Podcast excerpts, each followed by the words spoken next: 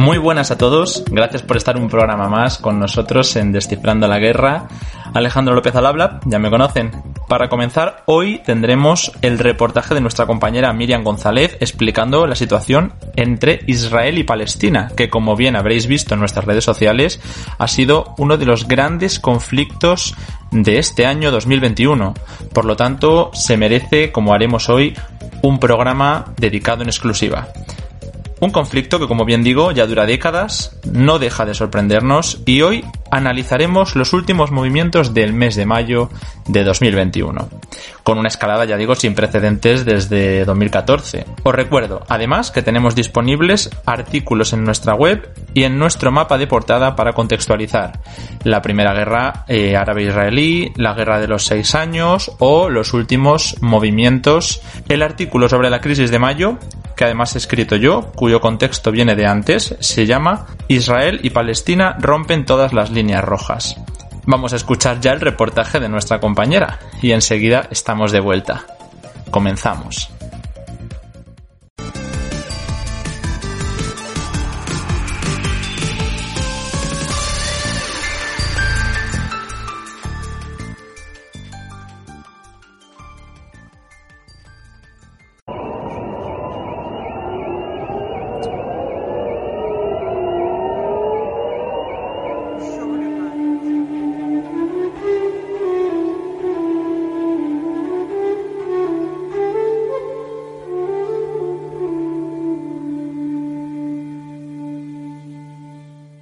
Alto al fuego llegaba la noche del 21 de mayo. Israel y Hamas declaraban unilateralmente y casi a la vez una tregua que apagaba los destellos de los proyectiles que iluminaron el cielo de Israel y Palestina durante 11 días.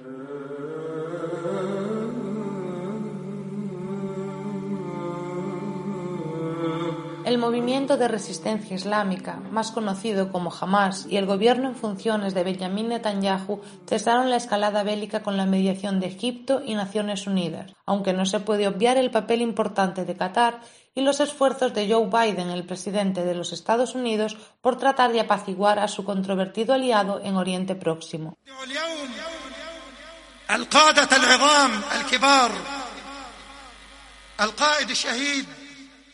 Tras el alto el fuego jamás se proclamó vencedor, y el ministro de Defensa de Israel, Benny Gantz, afirmó que su país había alcanzado unos logros militares sin precedentes. La victoria, si es que esta palabra es correcta para definir lo que ha ocurrido, también está disputada. Con esta tregua se cierra otro trágico capítulo en el conflicto entre palestinos e israelíes un capítulo que costó la vida a más de 200 palestinos y a una docena de judíos. Según la ONU, los desplazados en Gaza ya superan los 50.000. La tierra de las promesas para unos, pero de la desesperación para otros, es un hogar disputado, donde habita la lucha y la resistencia por controlar el territorio. Desde la fundación del Estado de Israel, las guerras y los enfrentamientos se han sucedido, y los acuerdos firmados nunca lograron traer la paz. Y es que allí, en Palestina, el pasado siempre vuelve.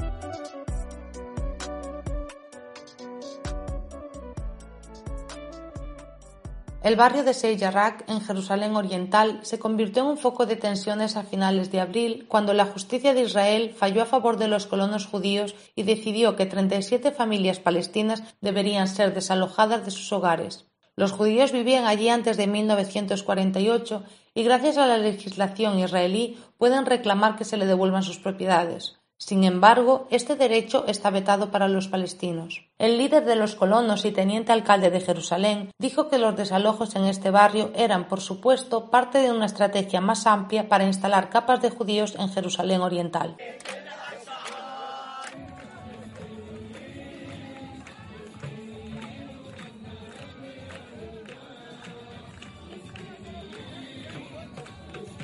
Los choques no tardaron en surgir entre colonos y palestinos y las manifestaciones que se realizaron en solidaridad con las familias que iban a ser desalojadas terminaron en la explanada de las mezquitas, donde las fuerzas israelíes y los manifestantes se enfrentaron.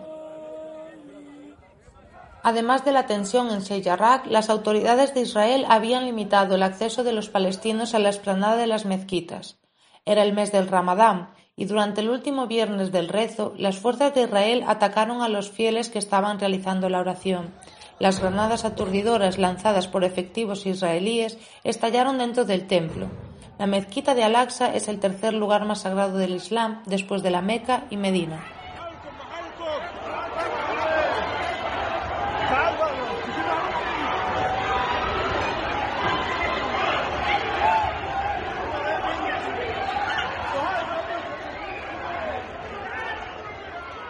La situación estaba comenzando a desbordarse cuando Hamas salió a escena.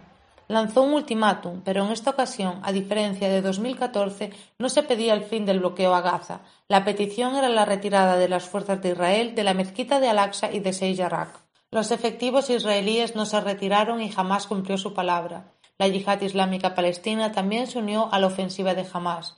Y mientras estallaban los enfrentamientos entre judíos y palestinos en las ciudades mixtas árabes israelíes, llegando a declararse el estado de emergencia en la localidad de Lod.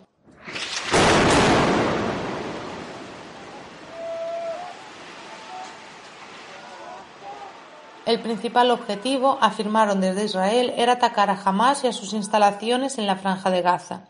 Pero en el curso de la escalada también se destruyeron varios edificios residenciales. Una de las torres que sucumbió al ataque israelí albergaba las oficinas de la prensa internacional.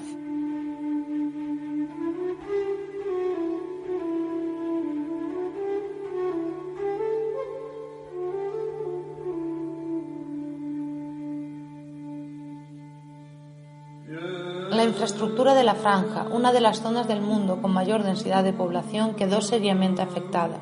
Más de 800.000 familias tienen restricciones de agua potable en sus hogares y hay importantes problemas con el suministro eléctrico. Las calles de Gaza han sufrido importantes daños, lo que dificultará el reparto de la ayuda humanitaria.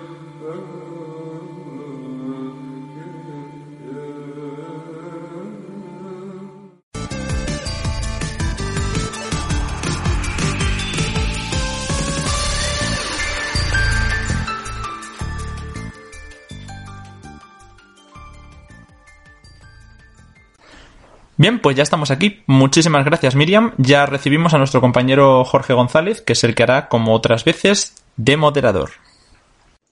Muy buenas tardes. Hoy contamos con nosotros con nuestros compañeros Pablo Del Amo, historiador. Hola, ¿qué tal? Ángel Marrades, politólogo. Buenas. Y por último, Alejandro López, antropólogo. Muy buenas. Bueno, hoy nuestros compañeros van a hablar, como ya sabéis, de la crisis que se está viviendo estos días en- entre Israel y Palestina. Y bueno, el conflicto actual comenzó a escalar tras enfrentamientos intercomunitarios en Jerusalén. ¿A qué se debió esta situación? Mm, bueno, podríamos remontarnos, yo diría que hasta finales de abril, por eh, poner una fecha, que es cuando hubieron unos disturbios muy grandes en Jerusalén, que dicen que, bueno, desde 2015 no, no había unos disturbios tales, que fueron producidos por eh, miembros de la extrema derecha israelí que fueron al grito de muerte a los árabes a atacar eh, puestos de, de residentes árabes palestinos. Que bueno, esto fue fruto de supuestamente de una serie de vídeos que salieron en las redes sociales de eh, árabes palestinos que atacaban puestos israelíes. Básicamente podríamos poner el comienzo, digamos, de, de esta sucesión de, de crisis que ha acabado en un efecto dominó a, como está ahora. Sí, yo creo que mm, el comienzo lo situamos en Jerusalén básicamente porque a raíz de estas protestas comenzó la violencia intercomunitaria, la policía eh, intentó eh, reprimir ciertos de los, de los movimientos palestinos en Jerusalén Este y se junta con varios factores. Primero, eh, con que esa represión escaló hasta el punto de entrar en la mezquita sagrada de, de Al-Aqsa, en la, en la cual ha habido lanzamiento de granadas incluso aturdidoras por la policía, eh, lo cual pues ha seguido exacerbando la violencia. Y por otro lado, por la sentencia que se espera para eh, bueno, el desalojo de familias palestinas en el barrio de Seyharrak, eh, en Jerusalén Este, en favor de colonos o personas judías que, que, reclaman ese territorio en base a, a, que era suyo o de, en base a que era de su pueblo antes de, de, de, de la Nakba, ¿no? del éxodo palestino. Sí, de, la, de la declaración del Estado de Israel en 1948. Sí, eh, claro, yo, yo, creo que es bueno entender todo en un contexto en el cual pues hay una política sistemática por parte de Israel de exclusión tanto de los ciudadanos palestinos en los territorios ocupados, especialmente Jerusalén Este, eh, como de sus propios ciudadanos árabes israelíes, ¿no? que son los palestinos que se quedaron dentro de Israel después de, la Nakba, después de la guerra del 48, eh, en la cual, pues, evidentemente, la policía israelí, eh, aunque a veces trate de mediar, al final toma parte, ¿no? Sigue siendo parte de, esa mayoría judía de Israel y deja hacer muchas veces a estos grupos como Lejaba, ¿no? Que es uno de estos grupos de extrema derecha israelíes, que eh, buscan la exclusión y la segregación de los, de los ciudadanos árabes dentro de Israel. Eh, entonces, pues hay que entenderlo en ese contexto y cómo eh, esa situación lleva a que en Jerusalén poco a poco vaya escalando la violencia, cuando se produzcan los disturbios con contestaciones por las contraprotestas palestinas, la policía los, los, desaloje y se lleve pues a esto que hemos dicho, ¿no? De, de Al-Aqsa y el otro barrio de Yarra. Eh, la cuestión, bueno, a partir de ahí, ¿qué, más podemos decir? Sí, eh, me gustaría puntualizar dos cuestiones que es importante. La Nakba es lo que se le conoce como el exilio de 700.000 palestinos después de la primera guerra árabe-israelí de 1948, tras, tras la declaración del Estado de Israel eh, que básicamente el exilio se produjo tras esta derrota de los árabes y la ocupación de, por Israel de varios de muchos de los territorios en la en Cisjordania, lo que es hoy Cisjordania.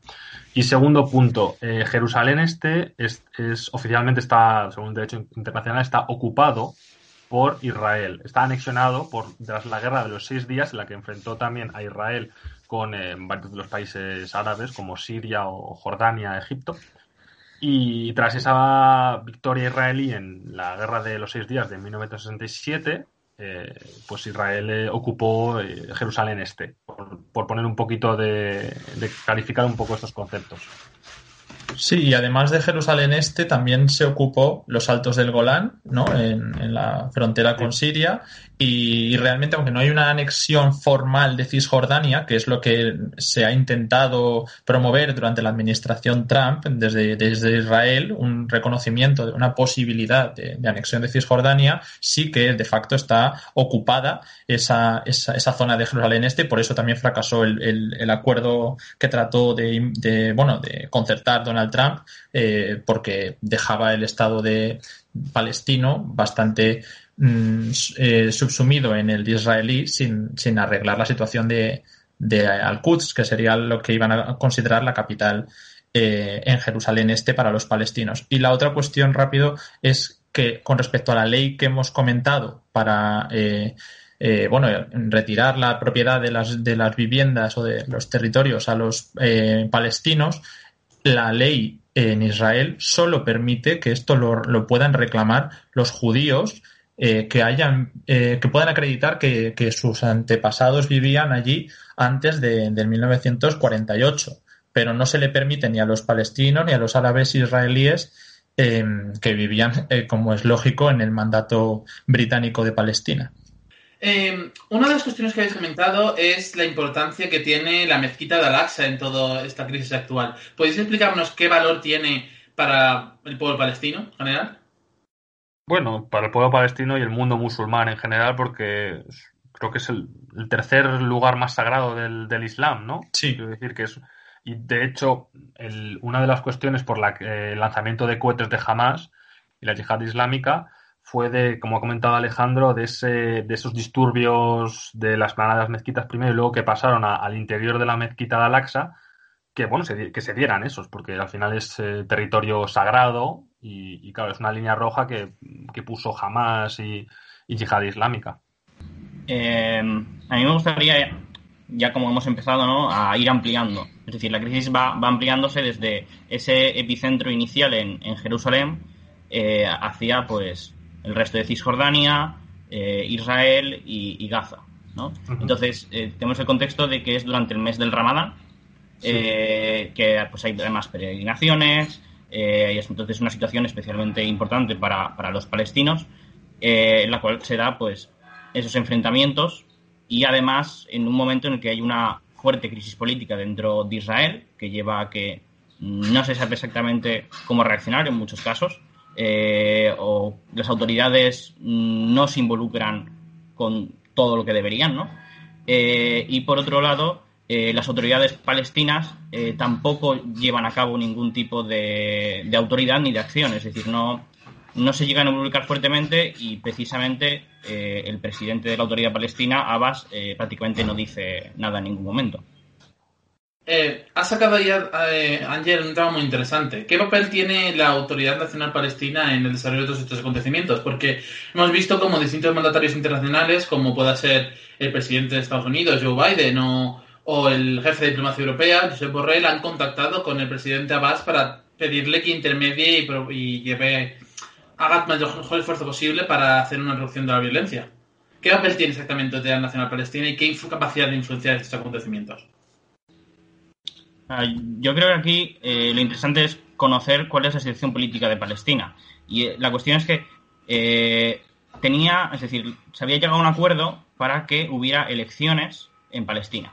Entonces, Abbas ahora mismo es la principal autoridad internacional porque es tanto el jefe de, de, la, de la OLP, de la Organización para la Liberación de Palestina, como de la Autoridad Palestina, que es, por así decir, eh, la institución que gobierna sobre los territorios ocupados de, Palestina, lo que ellos llaman territorios ocupados, eh, tanto Cisjordania como Gaza. Pero en verdad, eh, formalmente, hay una ruptura entre lo que es Cisjordania y Gaza, que son los dos territorios palestinos. Entonces, realmente, aunque de facto está ahí, de jure, perdona, aunque de jure está ahí, de facto no hay un control explícito y por lo tanto eh, aunque se pide a, Abbas que, lleve a cabo algún tipo de acción para, evitar que siga escalando la situación, él no tiene prácticamente ningún poder. Y por la política, además, por ejemplo, de la Unión Europea, de no tener ningún contacto con Hamas, no hay posibilidad de, desarrollar eh, algún tipo de, acuerdo diplomático.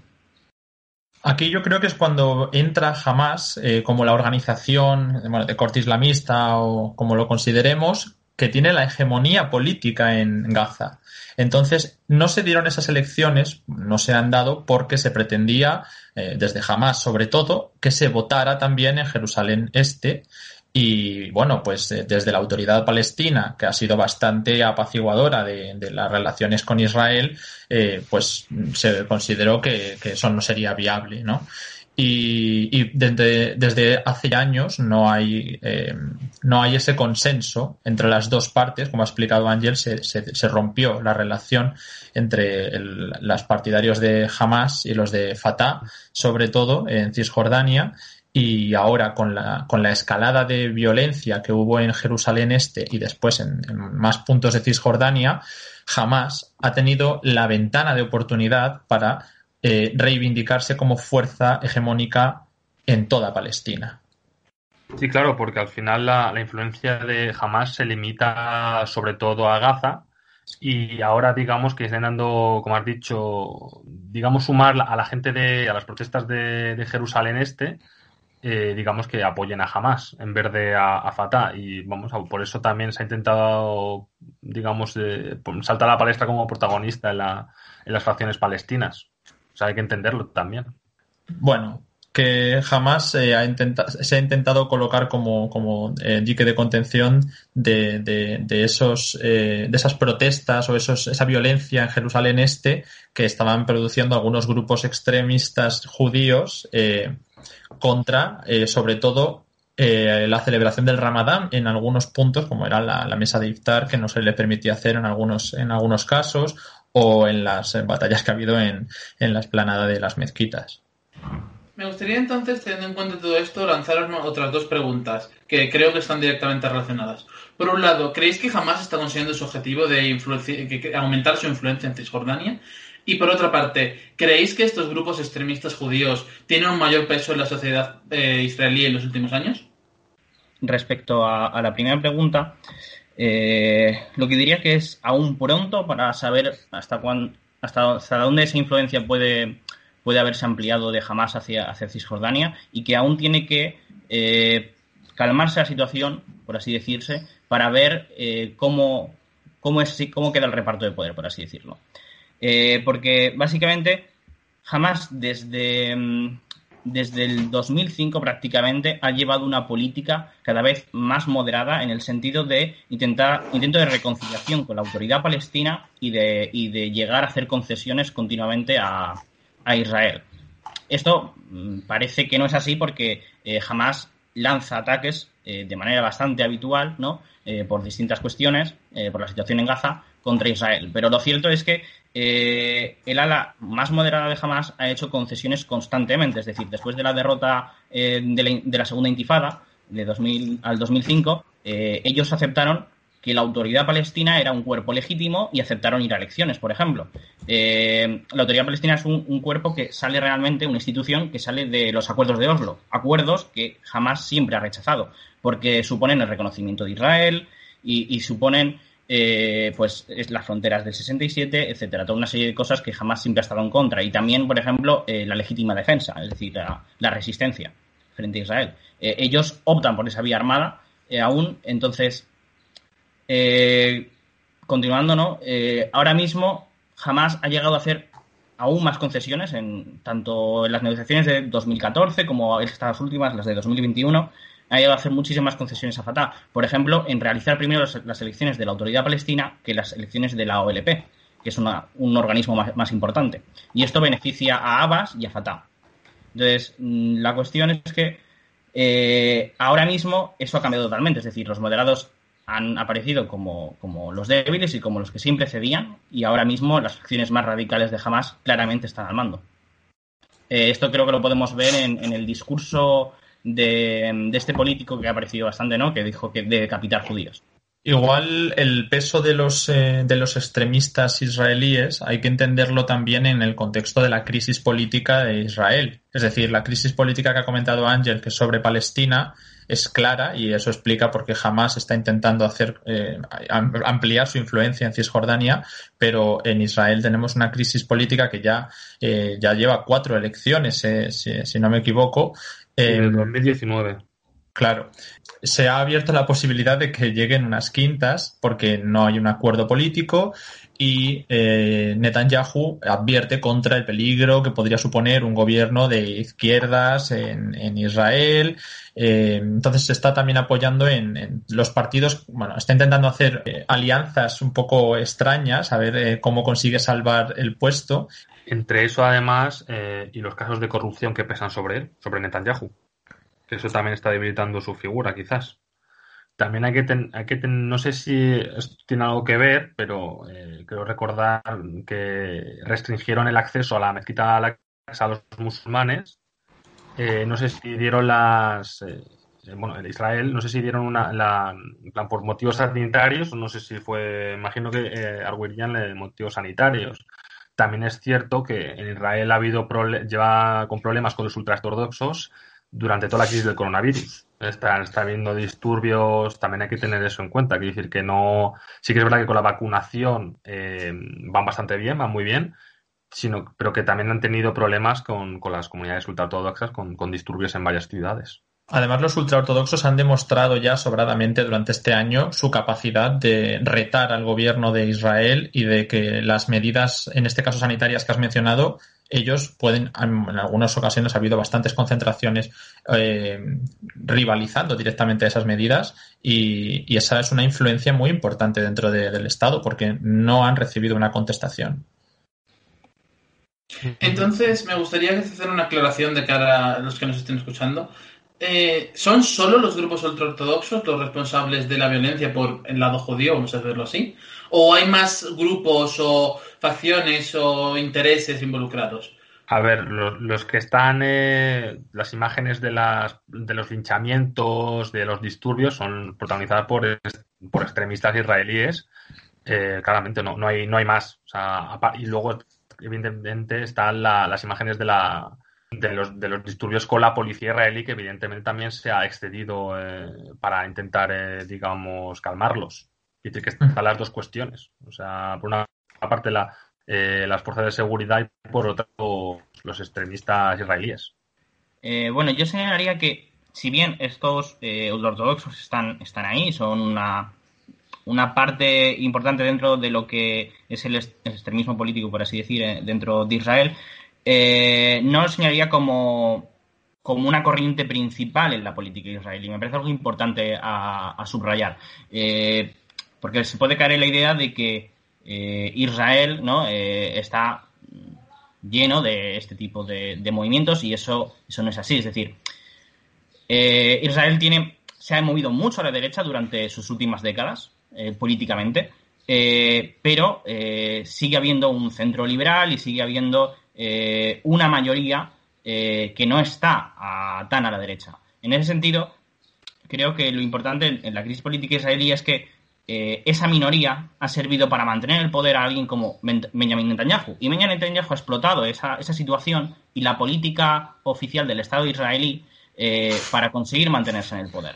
y esto, es decir, si bien no todos los israelíes, y eso es evidente, siguen esos eh, preceptos ¿no? Eh, de, extrema derecha y de ocupación eh, de tierras palestinas, sí que hay una aprobación muy amplia a las políticas de, la colonización, a las políticas en Cisjordania. Entonces, si bien no hay una aceptación de esos grupos, sí que hay una aceptación de las políticas implícitas que muchas veces llevan hacia, hacia el extremismo de esos grupos. Entonces, eso es importante. Y ahora mismo, ¿no? Precisamente lo que hay es precisamente la posibilidad de que se cree un gobierno en el cual no estén eh, esos grupos, sino que estén eh, un centro liberal, ¿no? Eh, llevado por Jair Lapid y con alianzas de incluso partidos de izquierda. Que son los que ha criticado Netanyahu. Esa posibilidad de que se forme un gobierno que considera izquierdista.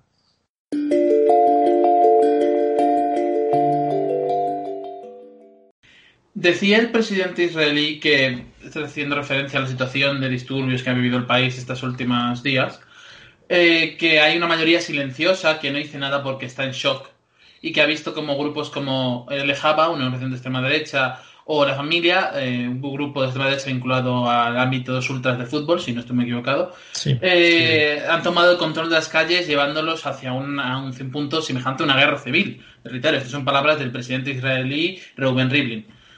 Em, ¿Consideráis que esta situación actual que estamos viendo, estos disturbios masivos en las ciudades mixtas, donde hay una gran, una gran población árabe-israelí, va a continuar? Mm, hombre, yo, yo mi opinión es que mm, de momento no tienen pinta de que vayan a, bajar. O sea, que la tensión es muy grande y, por ejemplo, ahora, em, digamos que es un bucle infinito. Primero, eh, lo que hemos comentado de los disturbios en Jerusalén, eh, llevan a la eh, mm, contestación palestina, en árabe palestina. Eh, luego, porque claro, también hay que recordar que en las, ciudades mixtas, árabes palestinos también lincharon a, israelíes y, hubo disturbios, quemaron tres sinagogas, creo que recordar el Lot, no me acuerdo si fue el 11 o el 12 de mayo, quiere decir que también ha habido violencia por parte de los árabes y palestinos. Y esto al final eh, entra en un bucle en el que al día siguiente eh, vuelven a haber disturbios, pero esta vez son los grupos de extrema derecha israelíes quienes se, ponen a, um, atacar establecimientos regentados por árabes eh, palestinos, linchar árabes palestinos. Es decir, que esto es un, al final es un bucle infinito y como parece que no hay manera de que se de que haya orden, porque bueno, porque sí que es verdad que el gobierno israelí ha impuesto un toque de queda en Lod, por ejemplo, a, um, lo que ha declarado el estado de emergencia y ha desplegado a la policía fronteriza, policía fronteriza, sí, para ayudar a la policía allí. No, no parece que tampoco que parece que vaya a haber un, una calma, porque al final, eh, si de telón de fondo tenemos a una, guerra, una posible guerra en Gaza abierta, pues eh, digamos que la, desescalada no aparece por ningún lado. Yo creo que la cuestión es eh, que, que, hay que abordar aquí es la cuestión de la construcción del Estado israelí, porque realmente sí, el, Estado israelí está asentado ¿no? Eh, y, tiene unas instituciones. Eh, realmente no está totalmente definido o estabilizado el Estado de Israel. Es decir, aún existe debate eh, de qué, qué, debe constituirlo. Es decir, por ejemplo, en 2018 se aprobó la ley del Estado-Nación judío. Es decir, que define a Israel que no como un Estado mixto, sino como, como un Estado eh, multiétnico, sino como un Estado que es la nación de los judíos. Y eso es muy importante, es decir, el, qué, caminos va a tomar Israel y eso está totalmente ligado a qué camino toma Palestina. Y una cosa es la otra realmente, es decir, no, no se puede entender una cosa sin la otra. Pero en, esa, en ese movimiento a la derecha que has comentado antes de, Israel durante estas décadas y de este nacionalismo, porque al final es nacionalismo lo que se está dando en, en el Estado de Israel, eh, entiendo y veo esa tendencia de que los árabes israelíes durante este tiempo hayan, eh, hayan estallado de esta manera en cuanto ha surgido una cuestión que realmente a jamás le interesaba movilizar en Jerusalén y en Cisjordania por intereses electorales, por intereses eh, de base, etcétera, pero ha conseguido movilizar a los árabes israelíes en general en todo el país. Lo que pasa es que en Lod es donde hemos tenido el epicentro, como ha comentado Pablo, con todas estas cuestiones y se están dando episodios de violencia intercomunitaria. A ver, por un lado, porque los judíos más eh, radicales, los más extremistas, eh, bueno, pues han, ido también a la persecución eh, de estos árabes israelíes como mm, culpándoles por los, por los hechos de, de los palestinos de, desde Gaza, eh, bueno, de, Hamas y de la yihad islámica directamente, eh, y por otro lado, los árabes israelíes también se han visto implicados en la persecución que, que, denuncian en, en, Jerusalén Este y, y en esta dinámica de, guerra civil prácticamente, ¿no? O sea, entiendo que la tendencia ha sido también a implicar a estos árabes israelíes. Em, yo, no creo que en ningún caso se pueda hablar de que jamás tenga influencia sobre los israelíes de, sobre los palestinos en Israel. Es decir, yo creo que esas movilizaciones son más fruto de la situación de, opresión y de las leyes de discriminación que tiene Israel sobre sus ciudadanos palestinos y sobre la situación en Jerusalén Este que fruto de una llamada de Hamas, eh, en ningún caso que, ni siquiera ha hecho públicamente, no ha hablado de intifadas ni de levantamientos. Y, ya se vio en 2017, cuando jamás intentó llamar una tercera intifada, de que no tienen la influencia para ello. Sí, sí, justo. Es decir, mm, bueno, con respecto a la intifada, evidentemente no ha habido una intifada y ya la última fue un fracaso, pero, pero sí que veo que se han movilizado en, este, en esta dinámica entre los palestinos y los israelíes por la, como he dicho también, el nacionalismo que ha crecido en Israel, eh, porque como has dicho tú, jamás no ha llamado a esa movilización. De pues en eh, una vez aclarado las circunstancias que están dando en territorio israelí y en, en Jerusalén, hablemos ahora de la escalada que se está viviendo en Gaza, que es prácticamente sin precedentes. Desde luego es el mayor enfrentamiento que ha ocurrido desde la guerra de 2014. ¿Qué podéis contarnos? ¿Qué está sucediendo exactamente en Gaza? Pablo. Sí, bueno, eh, fruto de, digamos, las tensiones en Jerusalén y todo lo que hemos comentado antes, pues eh, digamos que jamás empezó a mandar, eh, bueno, primero envió varias ráfagas de cohetes, creo que recordar, a Jerusalén, pero no, nada con, lo visto actualmente, evidentemente, y luego, como continúa la tensión, empezó a enviar eh, ultimátums a Israel eh, exigiendo la retirada de la, de la policía de, la esplanada de las mezquitas y luego también que los, bueno, los las familias palestinas de Sheikh Jarrah no fuesen eh, desahuciadas, que por cierto, que no lo hemos comentado, la apelación, o sea, el dictamen del, Tribunal de Justicia de Israel lo ha, lo ha tenido que prorrogar un mes ante el temor de los disturbios que al final se han sucedido bueno, pues pusieron esas dos condiciones, como no se cumplieron, eh, se pusieron a, atacar eh, con cohetes em, nuevamente los territorios israelíes.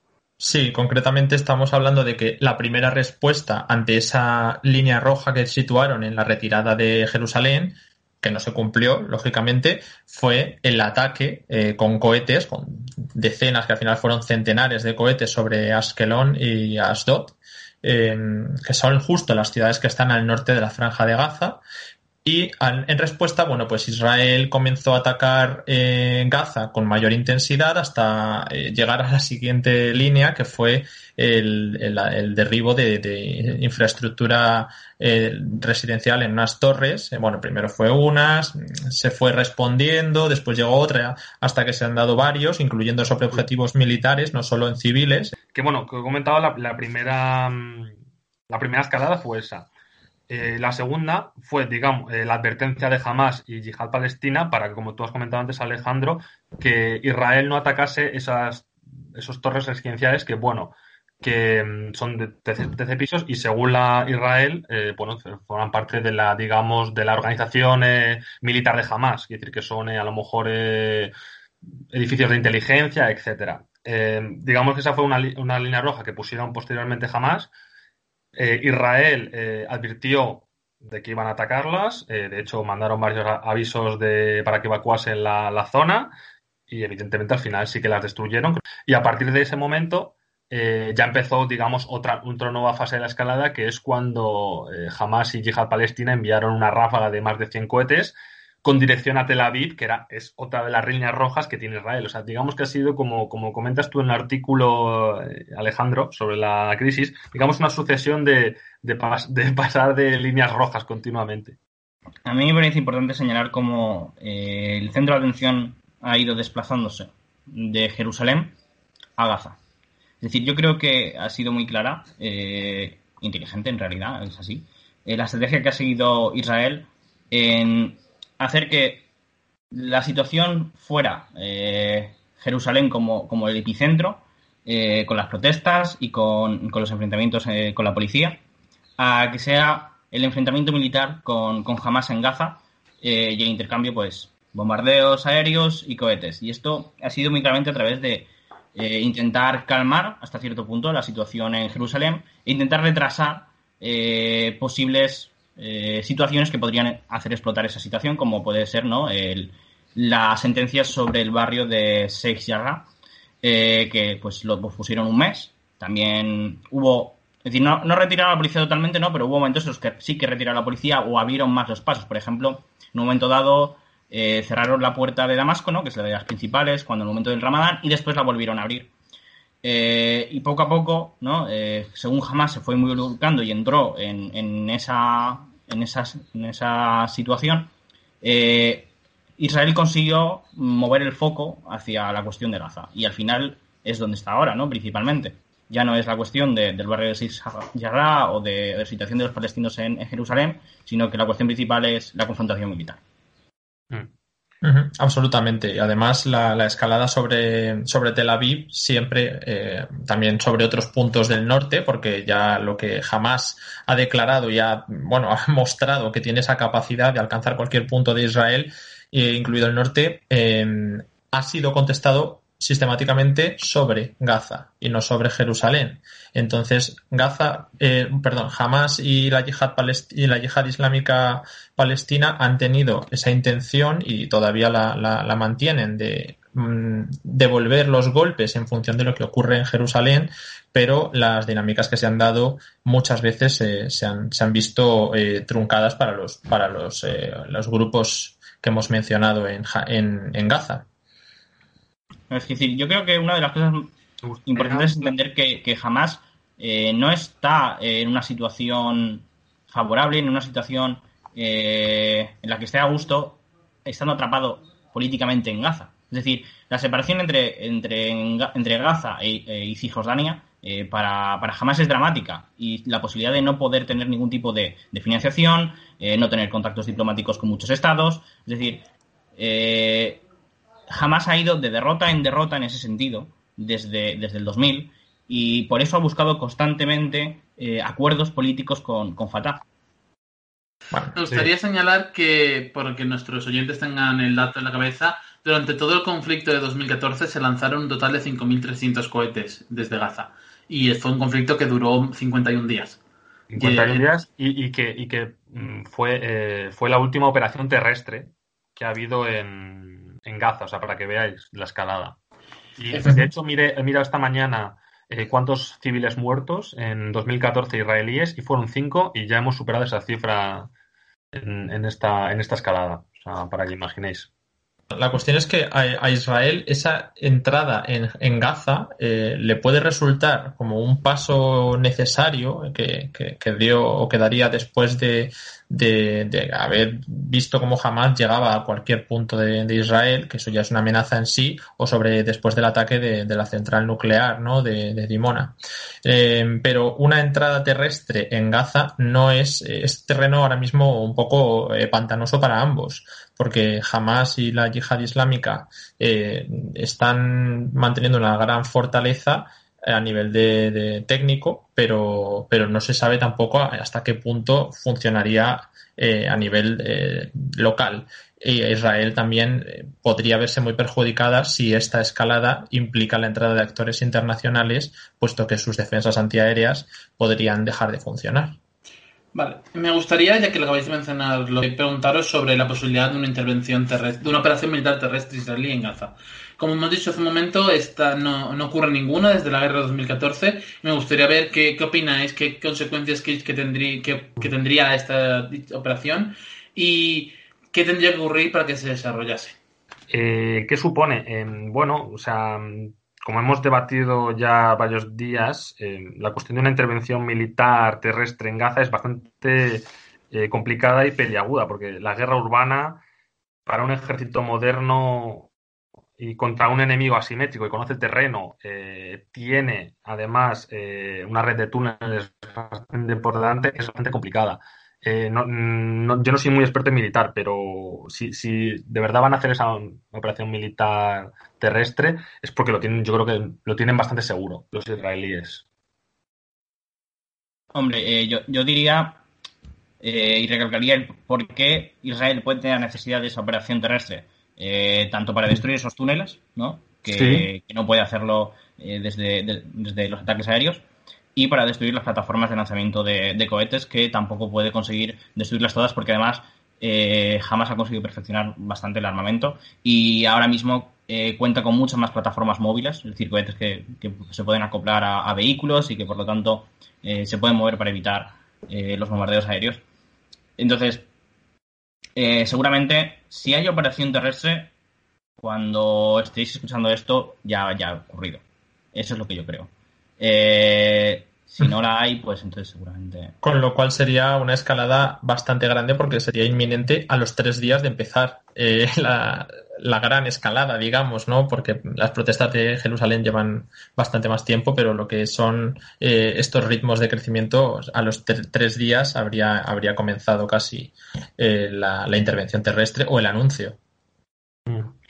Eh, como he dicho antes, me tomo libertad esta mañana de mirar las cifras de 2014, de la última intervención militar, que me han llamado mucho la atención, y para que veáis más o menos que en 50 días, mmm, en, la, operación terrestre murieron 66 eh, soldados israelíes, que son bastantes, y creo que fueron 800 heridos soldados, y luego, la parte palestina, 2.200 muertos, y de heridos no me acuerdo, pero bastantes. O sea, para que veáis un poco la magnitud y de, lo que viene a ser la operación. Y ahora hay, que decir que evidentemente que ahora jamás está mucho más preparado para el combate que en 2014. Hablando de, de, de las consecuencias de, lo que pueda haber una operación terrestre israelí, eh, también hemos estado comentando varias veces la posibilidad de que milicias afines eh, a, a, a, las facciones palestinas, como puede ser Hezbollah o Qatar Hezbollah, etcétera, etcétera, etcétera, eh, puedan participar en, en Gaza. Para, para, luchar contra Israel, o que, bueno, directamente que Hezbollah, por ejemplo, lance sus misiles contra Israel aprovechando que, que están ocupados en Gaza. Quiero decir que es, es un. Evidentemente, las han hecho declaraciones a ese respecto de que, eh, que, están listos, pero de ahí las declaraciones al hecho hay un trecho. Eh, pero bueno, que pues una posibilidad también, porque también hay que recordar que, que en 2014 Hamas y Hezbollah estaban bastante distanciados porque estamos hablando de un contexto de guerra de la guerra siria en el que Hezbollah apoyaba al gobierno sirio mientras que Hamas apoyaba a los rebeldes. Y después de ya tras la que prácticamente podemos decir que la, el gobierno sirio ha ganado la guerra digamos que se han ido volviendo digamos a unir o bueno a unir sus intereses en Hezbollah y, y Hamas. Yo creo que es una cuestión que también se podría plantear bueno, yo creo que es algo coyuntural porque realmente todo lo que está relacionado con el conflicto árabe y palestino al final dejó de mover las dinámicas en la región. Entonces lo de Siria se puede entender en su contexto local, igual que un montón de cuestiones de Irak. Eh, la cuestión ahora es que el epicentro está otra vez en Palestina. Está ahora mismo eh, ocurriendo todo esto y han sido todos estos grupos, tanto de Irak como de Siria, los hutíes de Yemen o Hezbollah desde Líbano, los que lo han, lo han ofrecido. Yo lo apuntaba antes en, la posibilidad de que si se daba esa intervención terrestre tiene su, eh, bueno, el punto a favor de Israel, que lo tendrá medido, que tiene muchas posibilidades de acabar con objetivos estratégicos militares de Hamas y la yihad islámica, pero también tiene el punto negativo de que esto puede suponer otro, punto, otro salto más en las intervenciones que has comentado de grupos extranjeros y afectar por, la, por el desgaste de los antiaéreos. Hablando de antiaéreos, mm, eh, me gustaría comentar la, importancia que tiene la cúpula de hierro, que es el sistema eh, antiaéreo que tiene Israel, que bueno, que nos habían preguntado mucho en, Twitter que cómo era posible que pudiesen aguantar eh, tales ráfagas de, cohetes. me parece que, la verdad es que funciona muy bien. respecto a, a permitidme, yo me voy a seguir un poco de vuestra línea y yo sigo creyendo, es decir, que Aquí hay una escala militar muy importante, por supuesto, y es posible que haya eh, operación terrestre, eh, pero eso no cambia, es decir, y eso lo han demostrado jamás durante 20 años, eh, no cambia que los objetivos políticos de Hamas estén centrados no en ningún tipo de guerra a largo plazo con Israel, sino que es meramente presión política para conseguir objetivos en la arena diplomática. Es decir, jamás su objetivo sigue siendo eh, Cisjordania y jamás su objetivo sigue siendo la autoridad palestina o más aún eh, la Organización para la Liberación de Palestina, es decir, los órganos de representación de los palestinos. La derrota política de, Fatah y, del presidente eh, Abbas y, por lo tanto, como ha demostrado, está dispuesto a hacer concesiones. No tienen capacidad para ellos, tienen para defenderse y para lanzar defenderse ante una operación terrestre y lanzar cohetes. Tampoco tienen más, allá.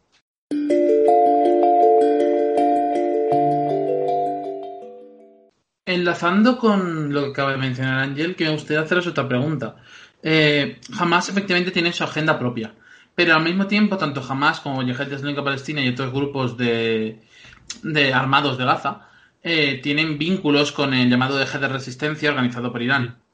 Eh, me gustaría saber si creéis que sería posible ver eh, que alguno de estos grupos, principalmente estoy pensando en Hezbollah, en Líbano o en alguno de los grupos presentes en Siria, podrían intervenir de algún modo en el desarrollo de esta crisis, ya sea lanzando cohetes o al menos lanzando amenazas que puedan provocar la internacionalización del conflicto.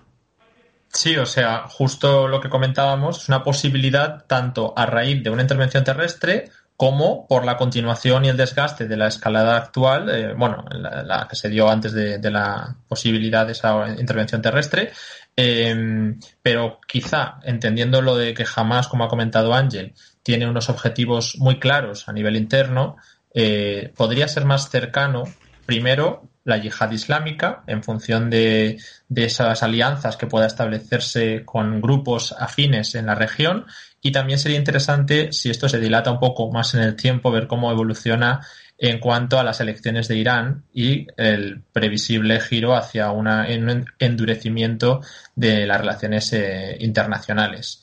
Eh, a esto, por supuesto, hay que añadir la, la, postura de Turquía, que está siendo muy eh, vehemente, es la que está defendiendo de manera más asertiva en, el contexto internacional la posición palestina. Eh, también hay que entender que jamás tenía una buena relación eh, con este islamismo, con Qatar en algunos puntos. Mm, entonces, estos nuevos intereses que hemos visto durante meses entre Irán y Turquía podrían cristalizar aún más en, el caso de Israel-Palestina. Mm, me gustaría comentar que en el caso de que interviniesen estas facciones del eje de la resistencia, como hemos comentado, como Hezbollah, eh, se le abriría, digamos, un problema bastante grande a, Israel, porque tendría ya muchos frentes abiertos. Primero, Gaza. Segundo, las ciudades israelíes, los disturbios. Eh, pues evidentemente si siguen en Jerusalén, pues en Jerusalén. Eh, luego ya Cisjordania, porque también está habiendo disturbios y ataques a, a puestos militares israelíes y ya por último lo que puedan hacer las milicias como Hezbollah. Quiere decir que es una, cuestión bastante peliaguda para ellos. Bueno, yo, yo me repito en que yo no creo que vaya a haber ningún tipo de, interferencia extranjera en ese sentido, a menos directa. Y, que yo creo que hay que atender a, la cuestión de que la base, es decir, jamás no está en una situación, en una, posición cómoda dentro, dentro de Gaza. Es decir, eh, sufre sanciones, eh, sufre eh, desempleo, un desempleo enorme entre la población, ha tenido levantamientos dentro de la población palestina en contra de, su gobierno durante los últimos años por la situación de, crisis económica enorme y, porque además es que jamás no da armas a, a, es decir, no, no lleva una política de armamento del pueblo para, defensa de, las posiciones frente, frente a, una posible agresión israelí. Eh, jamás busca pactar, eh, jamás busca reintegrarse dentro de, los organismos eh, políticos palestinos reconocidos internacionalmente. y por lo tanto, mm, yo creo que, hay que entender que los objetivos políticos de, de Hamas van por ahí y no van por una escalada militar. La escalada militar funciona como mecanismo de presión y, por supuesto lo van a utilizar. Sí, pero tenemos por un lado la yihad islámica, como hemos dicho, que puede ir por otra cuestión y además esto implicaría que jamás las concesiones que tendría que hacer podrían también mm, tener un peligro en su propia base, porque si quieres ocupar esa posición central en el, mundo palestino, eh, al final puede haber un acercamiento como el que dio Fatah y, la, autoridad palestina de, de Abbas a, eso, los acuerdos de, de, Oslo, un reconocimiento de Israel, una renuncia a ciertas vías armadas, es decir, hay cuestiones que jamás eh, están un poco una encrucijada. Sí, a ver, pero la yihad islámica palestina no es ni siquiera un partido político, es solamente eh, una milicia. En cambio, Hamas tiene su brazo armado y, es un partido político también. Y ahí está la diferencia entre las facciones más radicales y, las facciones más eh, moderadas. Entonces, Evidentemente sí, jamás tiene una presión social muy fuerte y su base eh, política se ha ido descomponiendo en su gobierno eh, sobre, sobre, sobre la franja de Gaza. Eh, evidentemente necesita, necesita buscar vías por las cuales mm, ampliar su influencia y, evitar estancarse dentro de Gaza. pero hay que entender que no solo es la resistencia o las armas eh, lo que da esa influencia, sino también el patronazgo económico clave, que por eso es importante la autoridad palestina, por los fondos internacionales, principalmente, por ejemplo, de la Unión Europea y, de los impuestos y de muchas otras cosas. Es decir, que la autoridad palestina y los acuerdos de Oslo eh, tienen peso precisamente por todo eso. Es decir, por la financiación de Estados Unidos, por ejemplo, por qué eh, la autoridad palestina ha conseguido recuperar el financiamiento de Estados Unidos ahora recientemente después de que, la administración Trump lo interrumpiera? Pues porque ha aceptado una serie de concesiones que le han pedido, se ha acercado a Hamas para hacer unas elecciones, pero después, en cuanto ha conseguido eso, ha cortado de nuevo las relaciones y ha evitado que se hagan elecciones.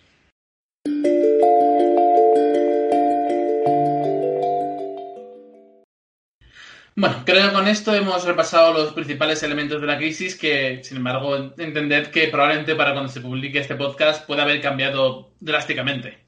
Sin embargo, me gustaría pedirle a los compañeros que han participado hoy en el programa que me dejaran un titular aquí a modo de resumen de estos acontecimientos. Y, incluso también qué creen que es lo que va a pasar, lo siguiente que va a pasar, lo siguiente inmediato, para luego poder evaluar también un titular, Pablo.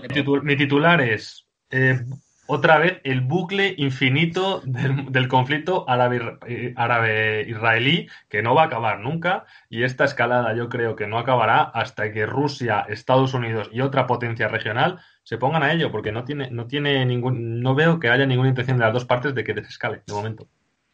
Ese es mi titular. Y va de la operación terrestre. Vale, a ver, eh, la operación terrestre yo la veo. Eh, se, verá ya si ocurre o no, pero bueno, yo, yo la veo. Vale, después, lo otro.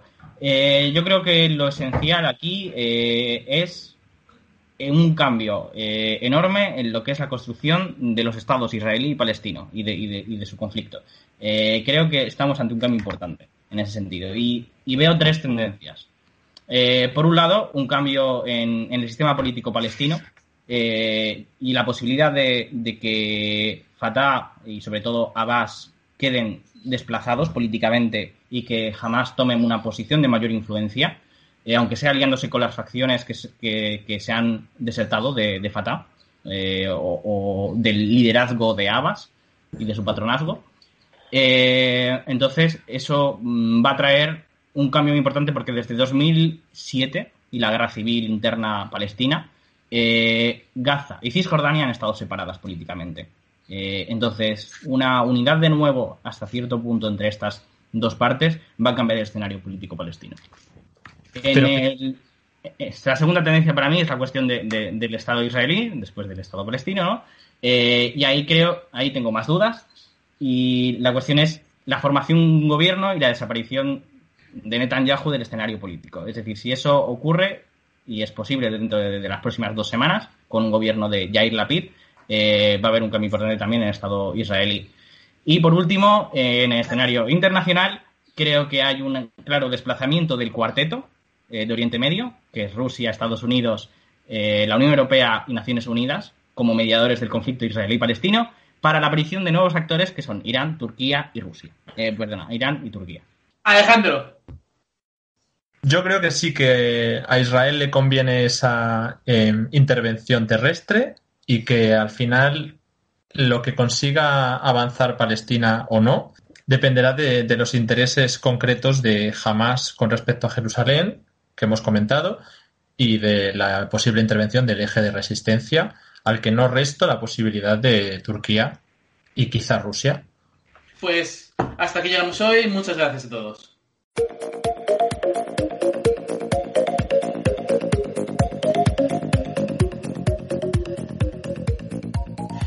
Y hasta aquí nuestro programa de hoy. Os animo a que nos dejéis vuestras propuestas en redes sociales, pongáis comentarios, nos sigáis en ebooks y en Spotify, que es donde, donde tendréis colgado este programa y otros, eh, todos los demás programas de la segunda temporada y los de la primera. Os recuerdo además que nuestros programas están en nuestra página web, en la pestaña podcast y que podéis seguirnos en Twitter, en Instagram, como siempre, eh, y también en Twitch, que es donde estamos haciendo una cantidad importante de directos explicando las horas, especiales y temáticas eh, todas las semanas. Los sábados a las 10 de la noche, horario de la península ibérica, y los jueves también hacemos directos con preguntas y respuestas a vuestra elección. Así que nada, esto es todo por hoy. Os espero en la próxima entrega y nos escuchamos en el próximo programa.